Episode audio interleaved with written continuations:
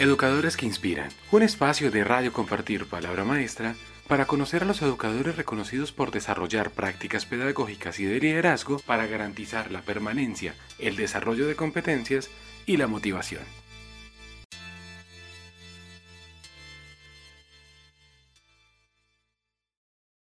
Buenas tardes a todos. Antes que nada, recordarles que nos pueden seguir en Facebook como Palabra Maestra y nos encuentran en Twitter como arroba Palabra Maestra. La entrevista de hoy está enfocada en el marco del reconocimiento eh, Educadores Sobresalientes en Pandemia eh, y pues bueno, recordemos que este reconocimiento surge como una propuesta de la Fundación Compartir para destacar esos maestros y esos educadores que se destacan por su labor y su dedicación con los estudiantes. Entonces, nuestras invitadas de hoy, tenemos cuatro invitadas de honor. Tenemos a Nubia Rojas, Floralba Barbosa, Holandera Argüelles y Gloria María Gilbela. Entonces, ellas son del Instituto Técnico Comercial José de San Martín, que está ubicado en Tabio, Cundinamarca y se postularon a este reconocimiento en la categoría de rector rural y su institución educativa, con una propuesta que se llama Reconociéndonos, un reto de la humanidad, una oportunidad para la vida, una iniciativa de la cual vamos a hablar más adelante. Entonces, educadoras, bienvenidas a este espacio. Muchas gracias. Muchísimas gracias por la invitación. Gracias, muy amables. Bueno, entonces, para empezar, hablemos un poquito eh, del contexto, digamos, socioeconómico en, de la institución José de San Martín, digamos, en cuanto a aspectos tecnológicos. Cuéntenos un poquito al respecto. Pues este fue uno de los retos más grandes, pues porque los niños de nuestra institución son estrato 0, 1 y 2, la mayoría. Entonces, tanto la conectividad como los dispositivos tecnológicos eh, no eran una de nuestras fortalezas y digamos que en este, en este momento pues eh, tuvimos que actuar de manera rápida buscando, buscando soluciones a esta, a esta problemática. Entonces, eh, lo primero fue todos los dispositivos tecnológicos que teníamos en la institución se repartieron. Entonces, tablets, computadores, absolutamente todo lo que teníamos se les entregó, se les entregó a los estudiantes y para el tema de la conectividad, pues hemos recurrido eh, inicialmente, a unas recargas. que era pues a los celulares de, los padres de familia, darles una recarga para que eh, pudieran conectar inicialmente con, pues, con los docentes, pues tener este plan de, de choque para, pues, para la situación tan, inesperada. Y a partir de allí ya pues eh, logramos eh, conseguir unos planes con una, con una empresa de, telefonía y les pudimos también dar una SIM card y, y resolver de determinada manera el, el, problema de la conectividad. Entonces en este momento pues entre todos los aparatos tecnológicos que repartimos, que eran los que teníamos como unos 600, algunos padres de familia colaboraron, los que tenían forma, comprando un teléfono, comprando una tablet, y digamos que en este momento pues todavía tenemos muchos, estudiantes, que, tienen el reto de, conseguir un aparato tecnológico o familias que son tres o cuatro hijos y solamente tienen uno. Entonces se lo tienen que, se lo tienen que rotar para, pues, para poder ingresar a las, a las clases con los docentes. Pero nada ha sido un obstáculo para llegar a, los hogares. En este momento eh, estamos recurriendo a la emisora comunitaria eh, con un proyecto que tiene la gobernación de Cundinamarca que se llama Mi Casa, Mi Escuela, el proyecto Mimi. Entonces estamos haciendo programas desde la emisora comunitaria para los niños que definitivamente pues no tienen, no tienen la forma, entonces al menos por la radio pues también llegar a, los hogares. Buenísimo, o sea, vemos de verdad que llegó la virtualidad y ustedes de una vez activaron ese chip para empezar a mover a toda la comunidad educativa. Pero entonces ya conocimos el contexto socioeconómico en cuanto a la parte tecnológica del colegio. Ahora entremos en materia. Hablemos de la propuesta que es reconociéndonos un reto de la humanidad, una oportunidad para la vida. Bueno, acá voy yo. es que nosotros hicimos la identificación de eh, en recursos, en herramientas tecnológicas que teníamos, pues procedimos a pensar cómo llegamos con nuestros saberes a los estudiantes para lograr un aprendizaje, para lograr los avances, el desarrollo de las competencias. Tuvimos que hacer muchísimos, digamos, muchísima reflexión sobre si lo que teníamos planeado en nuestro diseño curricular y en nuestra estructura de planeación como tal iba a funcionar para los estudiantes en las circunstancias en que comenzamos a trabajar. Hicimos una especie de trazabilidad de la información eh, relacionada con los docentes, cómo se sentían ellos, cómo iban a hacer el ejercicio, con los estudiantes qué expectativas tenían, cómo íbamos a afrontarlo y con los padres de familia. Entonces, eso nos permitió a nosotros tomar unas decisiones pues que en, marcos legales lo podemos hacer y es flexibilizar el currículo. Eh, ya teníamos como, como la claridad de que, eh, digamos, el modelo tradicional en el aula, en un aula tradicional, era totalmente imposible seguirlo llevando en las circunstancias en que estábamos afrontando este proceso de enseñanza-aprendizaje. Entonces, recurrimos a ese marco legal de la flexibilización y empezamos a trabajar sobre cuáles son esos aspectos que teníamos ya diseñados en nuestros proyectos de aula que le permitían a los estudiantes eh, afianzar sus aprendizajes y empezamos a trabajar fuertemente sobre los proyectos de aula. esto fue una dinámica muy interesante en cuanto a que nos dimos cuenta que el aprendizaje basado en proyectos eh, definitivamente iba a ser el recurso para llevar a cada uno de los de los de las casas de los niños, porque ahí no solamente estábamos trabajando con los niños, sino con sus familias, podíamos llevar aprendizaje significativo y pues para trabajar en familia. Este es este de verdad que fue un trabajo bien complejo, bien, bien complejo. En principio hicimos pues, pues en el buen sentido discutíamos qué podría ser y qué podría no ser. Y digo sugiero de 180 grados. Empezamos a trabajar sobre nuestros proyectos de aula y empezamos a trabajar sobre nuestro material didáctico, que también nos lo permitía la flexibilización, que es lo que conocimos como las guías y empezamos a relacionar las áreas del conocimiento a través de las guías por nodos de aprendizaje. Esta era una idea que ya desde el año pasado habíamos empezado como a pedalear, pero que la teníamos así como en el tintero, como que sí, como que no, que podíamos hacer la transversalidad, que sí podíamos, bueno, pero que a partir de este ejercicio ya definitivamente fue nuestro mayor recurso. Estamos nodos de pensamiento que son áreas afines y que desarrollan pues no puedo decir que desarrollen competencias en común, pero que nosotros buscamos la competencia en común para poderlas trabajar. Entonces, en eso consistió inicialmente nuestra flexibilización y lo llevamos pues a un segundo paso, que es el que a todos pues nos, siempre nos está llamando la atención y es el tema de la evaluación, ¿no? Bueno, tenemos la guía, la diseñamos, ya tenemos todo nuestro proceso articulado con el proyecto de aula en, el, en cada envío de guías nosotros hacemos un corte preliminar para mirar la recepción de los estudiantes frente a la guía, o sea, si sí han podido trabajarla, si ha habido aprendizaje, el desarrollo de la competencia va en las condiciones que nosotros esperamos y si necesitamos ajustar, hacemos los ajustes. Y aquí pues empezamos a pensar sobre el proceso de evaluación. Y ese fue el otro aspecto de la flexibilización bien interesante, pues porque ya dentro de nuestro modelo de evaluación que es em, evaluación cualitativa por competencias, pues definitivamente toda la estrategia que habíamos pensado hace unos años empezó a ser muy funcional para este ejercicio en la pandemia. Entonces nosotros implementamos en nuestro tema de evaluación al 100% toda la estrategia de mirar el avance, el desarrollo de la competencia de cada uno de los estudiantes. Podrías imaginar que el trabajo nosotros somos 2.247 niños, con un promedio entre 30 y 30 niños en aula de clase. Y esto es un seguimiento personalizado. Entonces, esto es un ejercicio que cada maestro en este momento nosotros tenemos las herramientas tecnológicas montadas en un drive que compartimos y esto nos lo ha permitido nuestro sistema de evaluación. Y bueno, acá empezamos a, hablar de otros elementos pues, que también son importantes para un proceso de evaluación en el proceso pues, de desarrollo de habilidades de autoaprendizaje y autoevaluación, que también lo teníamos planeado dentro de nuestro sistema de evaluación, pero que no lo habíamos llevado realmente a la práctica. Entonces, las vías metacognitivas le permiten a los estudiantes eh, hacer un análisis, autoanálisis de su proceso de aprendizaje y poder ellos mismos dar una valoración y colocarse como un, un, plan para mejorar en cuanto a lo que ha aprendido y lo que le falta. Para esto utilizamos diferentes recursos y uno de los recursos más importantes es una rúbrica. Entonces montamos las rúbricas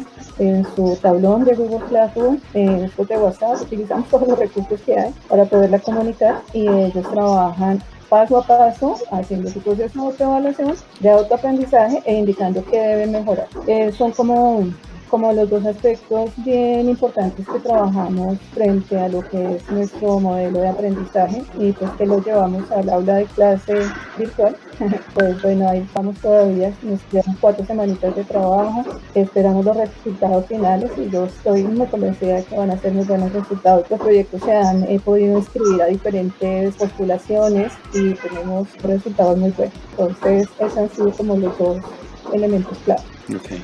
Eh, bueno, con, todo lo que dice la Cordi, eh, también quisiera resaltar que desde el colegio y siempre como pilar fundamental está el proyecto de vida de los estudiantes. Y recuerdo mucho la, la primera reunión que tuvimos cuando empezamos a montar todo el tema del video, cómo lo íbamos a estructurar, cómo lo íbamos a, a armar, ¿sí? Que en dos minutos y piquito, que era muy poco tiempo para contar todo esto, cómo lo, cómo lo empezamos a, a organizar y cómo nos pudimos dar cuenta que, bueno, realmente era volver a conocer a nuestros estudiantes, porque los conocíamos dentro del aula de clases, pero digamos que como en, en, en el colegio ya, ¿sí? Este espacio y, esta, y este tiempo de pandemia nos ha permitido conocerlos en otras facetas, conocernos a nosotros en otras facetas y poder ir estructurando todo lo que contaba Gloria frente a cómo se ha venido eh, también em, evidenciando y encaminando la, la misión del colegio así como ese horizonte institucional de poder construir y fortalecer el proyecto de vida de nuestros estudiantes. Entonces creo que ha sido un, un, un, paso y un proceso bastante interesante porque como lo dice el título del video, es reconocernos, reconocerlos a ellos, es un reto que a todos nos ha tocado enfrentar, que nadie estaba preparado, pero que con, digamos que con disciplina, con compromiso, con organización, con trabajo, se ha podido ir como, bueno, eh, llevando a cabo y sacando avante y y eso y fortaleciendo sus proyectos de vida porque muchas veces decimos como bueno esto es un entrenamiento para por ejemplo los que están en 11 para lo que van a vivir en la universidad esto es un entrenamiento y esto es, eh, es una oportunidad que nos da para desarrollar habilidades de autonomía de disciplina de autoconocimiento bueno es una cosa que digamos hemos intentado vender entre comillas como, un, como una fortaleza que nos ha regalado la vida para, para seguirnos como solidificando. Es que, es que eso que dices es elemental, eso que dices es elemental y creo que eso lo vimos en, en varios paneles en el último Foro Educativo Nacional que hablaban de la importancia de educar en el contexto y el, el conocer a, a nuestros alumnos fuera del aula de clase y poder conocer cómo es el contexto familiar, eso también ayuda muchísimo al momento de plantear una práctica educativa. Es verdad, porque llevar la educación al contexto de la familia fue un poco complejo, ya que eh, lo primero que tocó hacer fue, como lo dijimos en un comienzo, reconocer los contextos. Como decíamos, en unos lugares no había conectividad, no habían recursos tecnológicos. Este tema de estar estudiando en la casa, de no tener a sus profesores ahí que los animen, sí, a los compañeros para poder interactuar con ellos, pues los desmotivó, ¿sí? Entonces, esto ha sido también una ardua labor que se ha ido trabajando en equipo, no solamente de orientación, sino los profesores. Cada director de curso se toma el trabajo de, de llamar a, a, sus estudiantes, porque no se conectó, qué pasó. Si ellos detectan alguna dificultad, pues lo remiten a orientación y desde allí se comienza a, a, ver qué es lo que está sucediendo en, ese contexto familiar, cómo se les puede ayudar, se activan rutas, se les hace el acompañamiento no solamente al estudiante, sino a la familia. También pues debido a todo este tema de la pandemia, de estar todos en casa, hubo también mucha afectación en las dinámicas familiares, ya que entrar a convivir padres con hijos todo el día eso ha sido muy difícil. Entonces, son cosas que hay que tener en cuenta y analizar al momento también de evaluar. Entonces, por eso es que eh, acá la coordinadora dice, ha tocado flexibilizar, porque hay que tener en cuenta cada contexto. Claro, bueno, perfecto. Pero como vemos, ustedes hacen un seguimiento muy fuerte, ¿no? O sea, veo que hacen un acompañamiento grande a las familias, que hacen un seguimiento teniendo en cuenta que son tantos estudiantes. Eso es algo muy bueno, es algo de resaltar en, en, su propuesta. Pero bueno, ahora viene la, la, pregunta, una de las preguntas que dijo Andrés al principio. Cada una la va a responder en, en cuanto a su, su, su propia reflexión y es, ¿qué enseñanza dirían ustedes que, digamos, les dejó toda esta situación al momento de crear reconociéndonos, metiéndolo en un contexto de la pandemia, ¿no? Juntando esos dos aspectos, ¿cuál dirían ustedes que es esa enseñanza?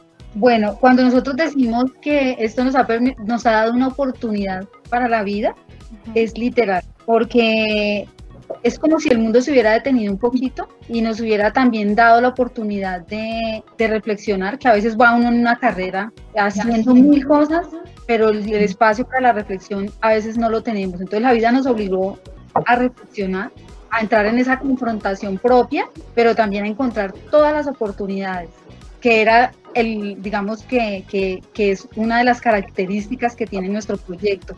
Y es, esto no nos va a frenar, es una oportunidad. Entonces, en medio de esa oportunidad, por ejemplo, realizamos nuestro octavo Congreso de las Ciencias Sociales virtual, que eso nosotros no lo sabíamos hacer. Nosotros, no teníamos idea de cómo hacer un streaming, de, de, de, cómo nos tocó en simultánea con emisora, por lo que les decía que hay familias que definitivamente pues la única forma sería a través de la radio. Entonces nos tocó en simultánea por la radio, por el Facebook y nosotros pues aprendiendo todo esto han sido unos retos enormes, pero lo logramos y el Congreso salió precioso y, y cosas importantes se conectó gente de otros países, o sea, para nosotros era wow, esto es, es decir, cosas que uno piensa que no, que no pueden ser, y compañeros rectores, por ejemplo, que eh, de Quebrada Negra, que de Villeta, que, de que en, la, en la presencialidad pues no venían a participar en nuestro, en nuestro congreso, era pues un poquito difícil por el tema del bus, que, entonces fíjense que se logró que cinco municipios lejanos también mandaran sus ponencias y y pues se logró hacer un, evento muy lindo. Y así como eso, nuestros programas de, de, radio, que también pues les hacemos el Facebook Live porque aprendimos a hacer esto. Entonces los colocamos en nuestra página web para que el que no lo pudo ver en simultánea de alguna manera, cuando consiga internet, pues pueda entrar y, y pueda ver y también se pueda reconocer, porque en los programas participan los niños, lograr posicionar nuestros como, como que también nos, nos permitió consolidar los proyectos, teníamos muchas cosas y como que no habíamos tenido el tiempo para mostrárselas a nadie. Entonces, eh, de presentarlas a convocatorias como a esta, pues es tan importante y, logramos presentar los proyectos y seguir haciendo investigación porque nuestra institución tiene un fuerte componente de, de investigación con las universidades de, de las zonas de influencia y, y, en este momento con una alianza que tenemos con la Fundación Cabelier Lozano, que nos apoya también en todo. Entonces estamos trabajando un proyecto de inclusión bellísimo para población migrante. Estamos, hemos publicado, hemos logrado eh, realmente consolidar nuestras, nuestras investigaciones con el programa Ondas de Conciencias. En este momento tenemos dos que también están ya compitiendo en la final. Es decir, como que tenemos ocho con Diseña el Campo de la Fundación Terpel y todas las están haciendo los niños en la casa con sus familias. Entonces digamos que no, no fue un perder, no fue un, acabar, sino como lo escribimos, una oportunidad para la vida. Sigamos con, con Gloria, con la corte. Hace unos días yo me sentía un poco raro porque cuando se habla de la pandemia ¿qué te ha afectado? ¿Qué te duele? ¿Cómo sufres? Y esas preguntas decía, pues a mí no me tocan. No, no estoy sufriendo de nada. No me ha, pues nos ha tocado quedarnos en la casa, pero yo sé que si me estoy en la casa, pues voy a evitar la enfermedad. Es decir, ha habido como mucha, un tema muy apocalíptico frente a esto que ha sucedido como con situaciones negativas y definitivamente cada vez que yo puedo y en este momento lo expreso con mucho, mucho gusto, esto ha sido una experiencia muy buena para nosotros. Cuando trabajamos con los profes, nos, nos, hemos, nos hemos dado cuenta y ellos dicen, mira que al contrario de lo que pensábamos, se nos han fortalecido nuestros lazos de comunicación, de solidaridad. Hemos entendido fuertemente las diferencias. Hemos tenido que aprender un poco a leer muy bien entre líneas los chats. Sería que me quiso decir esto y uno se devuelve. Mira, ¿qué me quisiste decir? Bueno, y todas esas cosas que a veces en la, en la presencialidad no suceden, pues han sucedido.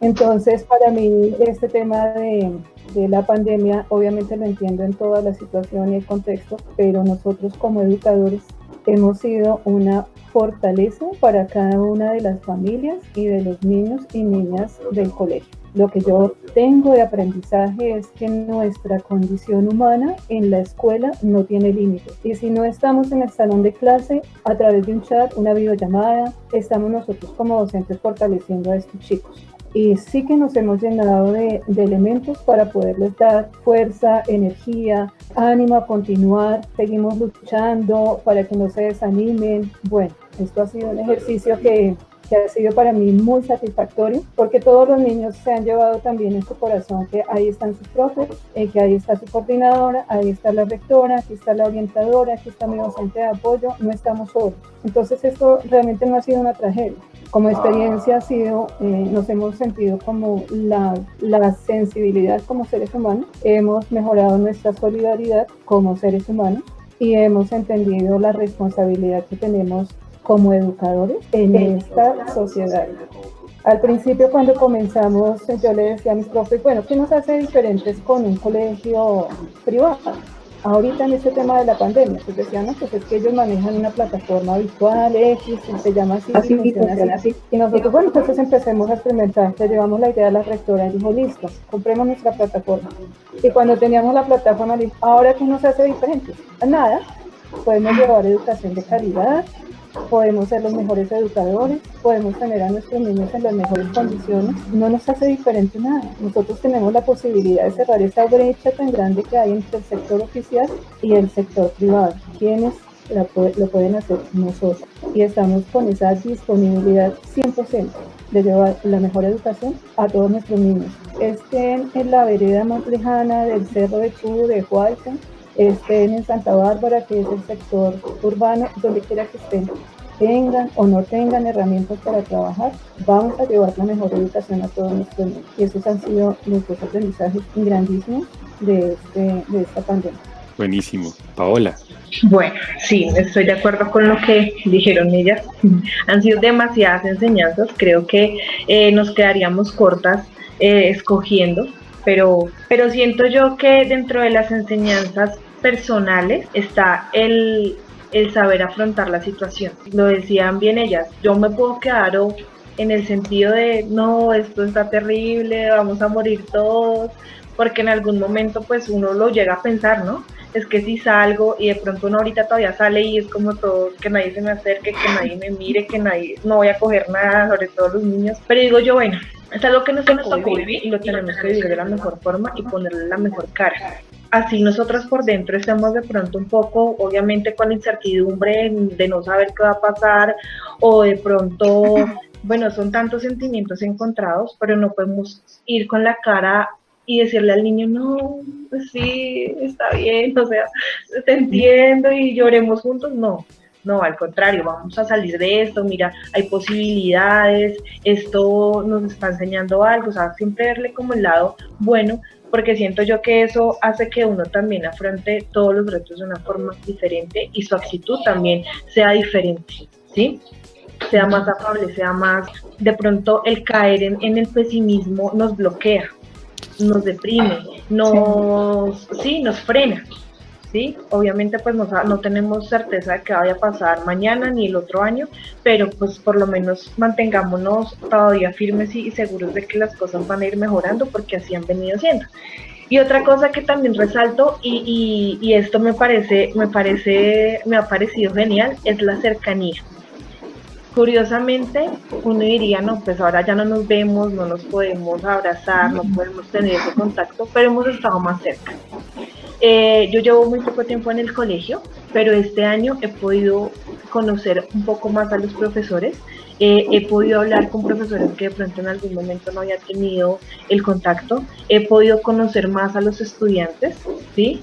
El que uno ya pueda, digamos, pueda conocer a la mamá, pueda conocer al papá y que el papá uno lo llame y uno ya, ay, don fulanito, ¿cómo le va? ¿Qué me cuenta? ¿Cómo le fue? No sé dónde. Sí, o sea, ha sido una, una relación, ha fortalecido esos vínculos que también son tan necesarios porque se crea como esa conexión y ese compromiso entre las partes, ¿no? deja de ser como usted allá, yo acá, sino más para vivir esa, esa cercanía y esa relación que es tan necesaria en la escuela. Sabemos bien que nosotros en este momento dependemos mucho de las familias, ¿sí? Eh, en, un gran porcentaje. Y si no tenemos esa conexión y si no logramos esa, esa, ese vínculo afectivo con las familias, pues va a ser muy, muy difícil que también lo logremos con los estudiantes. Entonces siento yo que, que esa cercanía, ese afrontar la situación también nos ha hecho más empáticos, ¿sí?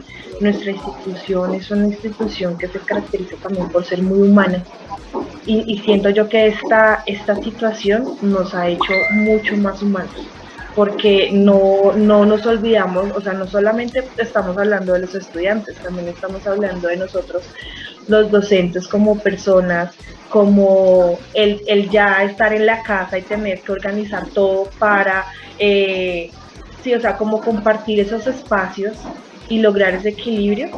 Ha sido difícil, pero ha sido también interesante porque también uno en la casa ya empieza a organizarse de, otra forma y se me hace muy, muy interesante, por ejemplo, el poder compartir los espacios de los que viven en la casa, ¿sí? Floralba lo decía ahorita, no nos imaginábamos nunca el poder estar con los hijos todo el día en la casa y yo creo que mm, muchos no hemos tenido la posibilidad de conocer a nuestros hijos en la dinámica del colegio, estar con ellos 24/7 y uno empezará, bueno, ya ahorita tengo que trabajar y después entonces las tareas y después sí. Entonces, así interesante porque ellos también a uno lo han visto y por ejemplo eso los estudiantes también lo, lo han podido vivir el poder acompañar en ese momento a sus papás, los que de pronto tengan un emprendimiento en casa y poder ayudarlos, poder ver que el papá también está trabajando, la mamá también está trabajando, pero sigue pendiente de mí. Entonces ha sido, han sido muchas cosas que han fortalecido, yo creo que las dinámicas, obviamente hay cosas que por mejorar,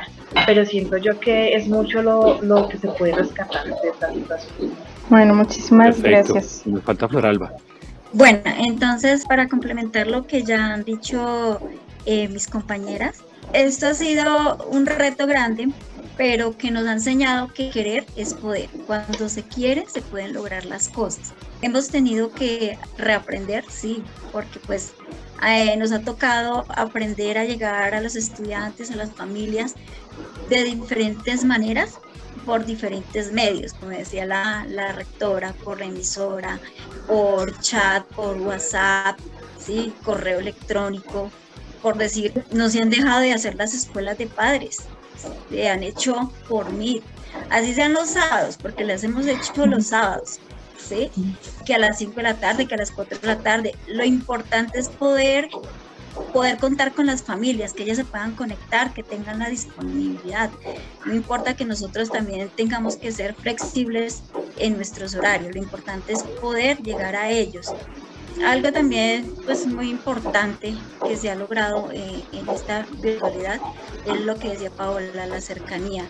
Antes, por decir, en mi labor de orientadora, un día estaba en una sede, otro día estaba en otra sede, porque pues en sí son seis, seis sedes y para lograr abarcarlo tocaba de esta manera. Pero pues desde que estamos en esta modalidad de estudio, pues se atienden todas las sedes al tiempo.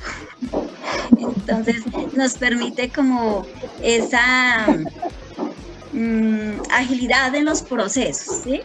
Entonces, ¿qué pasó tal cosa? Listo, se atendió ya, de una vez, ¿sí?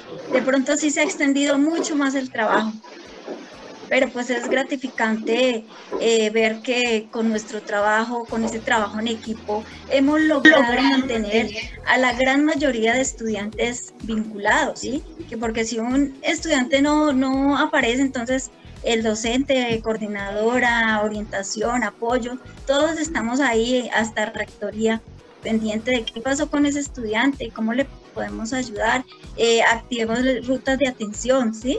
Entonces ha sido un trabajo muy articulado y, en equipo. No se ha dejado de hacer lo que se hacía antes, se, se hace de manera diferente, ¿sí? Y esto ha representado pues un aprendizaje para todos, un reto para todos y también para los estudiantes. Aunque no ha sido fácil, con la colaboración de la familia se ha logrado.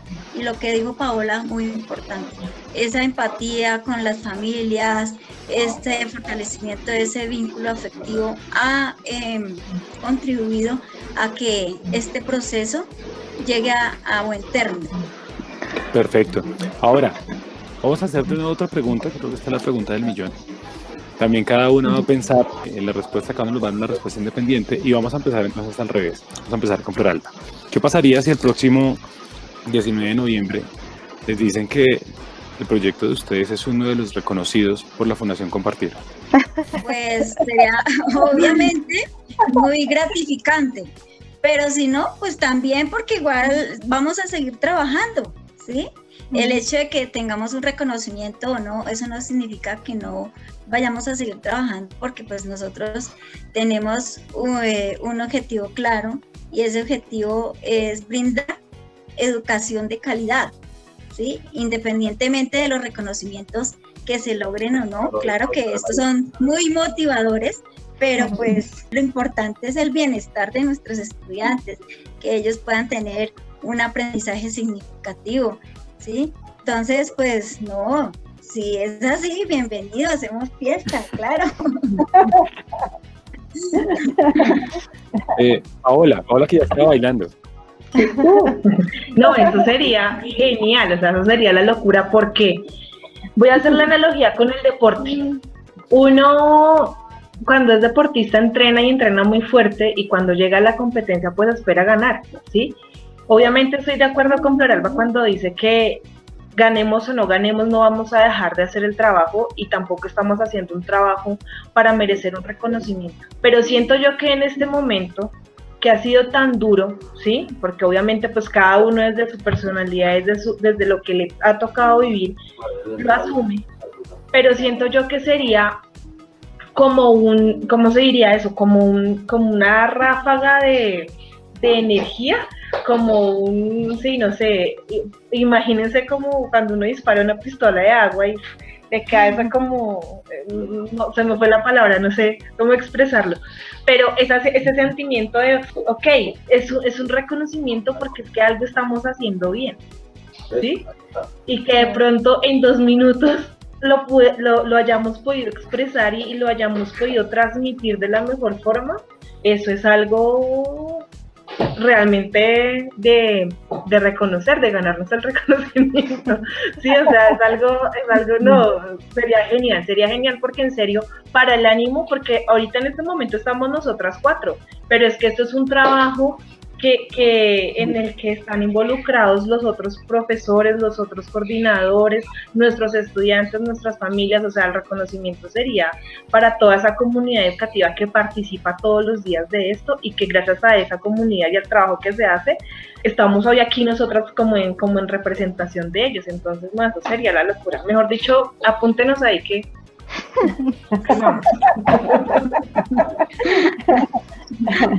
Gloria, bueno, sería súper genial. Digamos que por la manera de ser, eh, sería uno de los, eh, digamos, um, ejercicios más interesantes para con el equipo de maestros, porque pues moverlos a ellos ha sido de mucho trabajo. Y obviamente ellos al trabajar con sus estudiantes y con las familias también de mucho trabajo. Entonces mantener esa esa como, como te dijera, como esa sincronía todo el tiempo. Vamos, podemos, no podemos desfallecer, esto lo tenemos que lograr. Pues el reconocimiento lo que sería para nosotros es poder decir, listo, todo este trabajo tiene este resultado que no lo están reconociendo en la fundación. Entonces, pues, no sé si programarme o no programarme, igual, eh, igual, no, pues vamos pedaleando fuertemente hasta el final. Hasta el final de, nuestra jornada, ya hoy tuvimos resolución del calendario 2021 y estábamos desde ya hacía aproximadamente un mes trabajando la planeación del 2021. Nosotros nos hemos, nos hemos ya proyectado para saber, bueno, qué sucede, si va a pasar, si hay alternancia, qué sucede si no la hay, qué sucede si va a pasar acá, qué sucede con esto, ya tenemos, o sea, nosotros estamos, estamos modo atender a nuestros niños todo el tiempo. Entonces, sería una motivación espectacular, pero igual también vamos motivados todo el tiempo. Y Nubia. Yo creo que lo recibiríamos con mucha humildad, pero también creo que como rectora tengo un equipo maravilloso, de verdad, o sea, no hay palabras. Eh, el trabajo de, los directivos, de este equipo de apoyo, de los, de los docentes, de los niños, de los padres de familia, creo que mm, sería muy importante para todos, porque nuestra filosofía todo el tiempo es, es el trabajo en equipo y, y ver que el modelo pedagógico en este momento, un modelo pedagógico que hace 10 años estamos trabajando, y, ver que, que, en este momento mm, eh, trabajar por proyectos ha, sido lo mejor, que podemos ver los frutos del trabajo, que, que, nos hemos podido mantener unidos gracias a eso, que hemos podido evitar que nuestra institución se desintegre y, y, y poder tener realmente una comunidad eh, maravillosa en un pueblo hermoso también. Entonces yo creo que lo recibiríamos con mucha alegría, dándole gracias a Dios pues por encima de todo, porque eh, hemos, sido, hemos sido bendecidos en el sentido de poder eh, en este momento seguir trabajando y, apoyar también a los que eh, en este momento la están pasando muy, muy mal. Entonces, creo que sería una bendición. Perfecto. Pues ustedes cuatro, ¿verdad? Eh, felicitaciones de nuevo. Muchas gracias por el trabajo que día a día hacen, como dicen popularmente, por ponerse esa camiseta a diario y echarse ese galimatías al hombro, que no es fácil, y más eh, sabiendo aquí en la ruralidad colombiana y el apoyo que se tiene, muchas veces es un doble trabajo. Entonces, de verdad, felicitaciones y muchas, muchas gracias por este espacio que nos brindaron en esta tarde de hoy. Muchas gracias por su tiempo. Gracias a ustedes. Muchas, a ustedes, muchas gracias por la invitación. Educadores que Inspiran, un espacio de Radio Compartir Palabra Maestra para conocer a los educadores reconocidos por desarrollar prácticas pedagógicas y de liderazgo para garantizar la permanencia, el desarrollo de competencias y la motivación.